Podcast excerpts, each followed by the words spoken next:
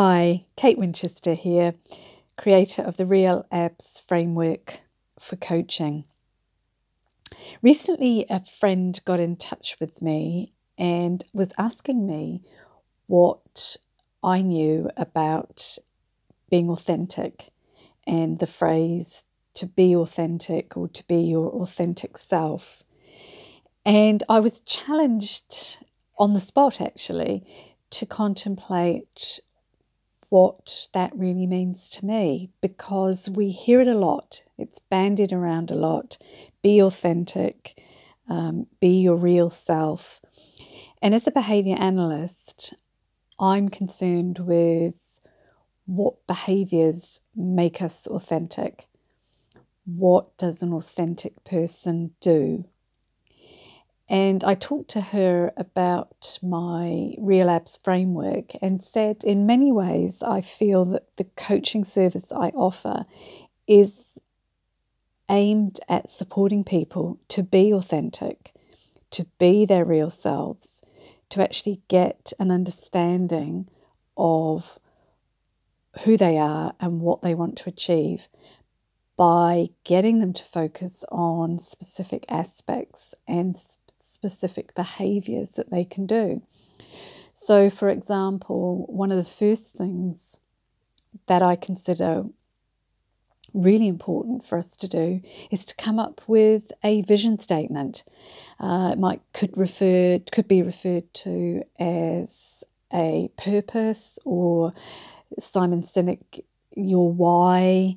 Uh, Tony Robbins would say, yeah, what's your mission? What's the thing that you want to be able to live every day?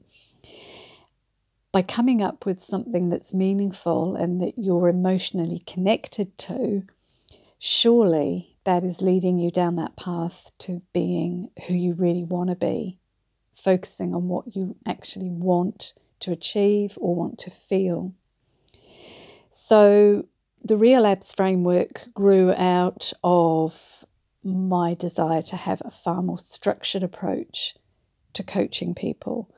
And the, the real stands for relationships, environment, actions, and learning.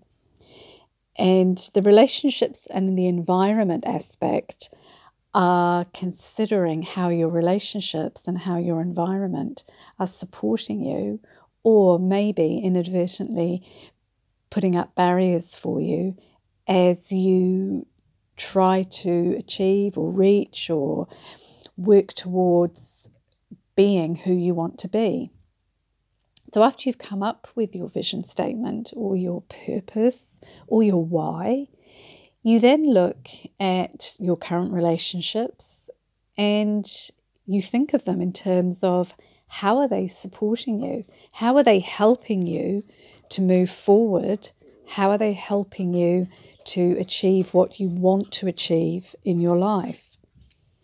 The same goes for your environment. Uh, it could be as simple as where you live, or it could be your home environment, your immediate environment, and the consideration of how that is supporting you or how that is actually putting up barriers. So, as I thought about my understanding of being authentic in relation to the work I'm doing with my clients, I began to see quite a strong connection. And I began to see that behaviorally, if we want to be authentic, we need to know what behaviors to do, what behaviors are required to be authentic. So, if you've got strong values and beliefs, and you've got clear values and beliefs, and you can connect them to your actions and why you do what you do, you can then start to think, you know, are these serving me? Are they moving me forward? Are they getting me closer to my desired outcome? Or are they actually turning me away from where I want to go? And this can be extremely challenging for us because we are so frequently unaware of how our values and beliefs unspoken and frequently unwritten, impact on our behavior on a daily basis and in often inadvertently take us down a track that is not serving us. And I'm trying to think of a really good example.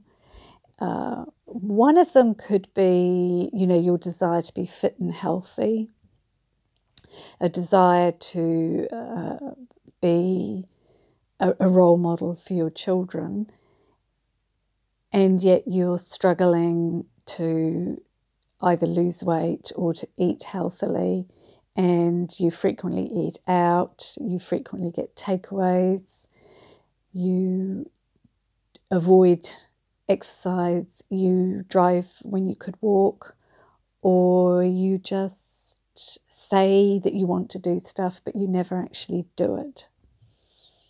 And by consciously writing down or focusing on that outcome of wanting to be a role model and wanting to be fit and healthy. And then connecting it to on an emotional level as to why you want to be like that. And then start to actually think about the behaviors on a daily basis that would support you heading towards that vision.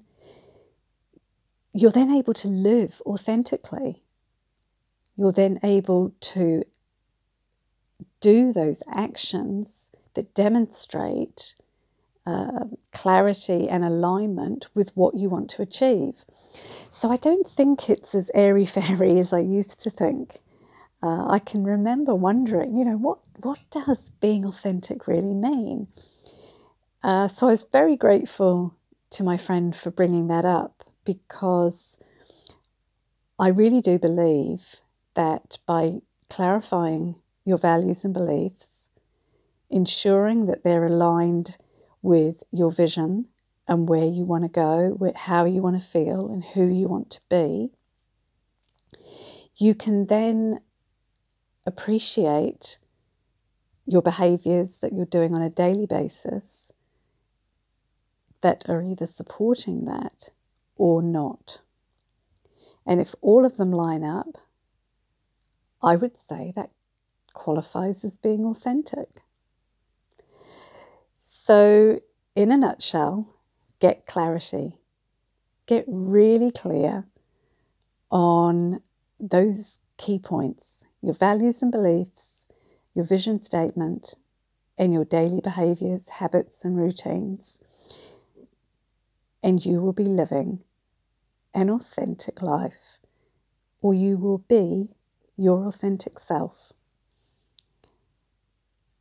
Here's to next time, guys, when I will be looking at another conundrum, another idea, and talking over, hopefully, giving you some hints and tips and some ideas that will lead you down a path, not only living your authentic self, but being able to apply some of those strategies in your daily life.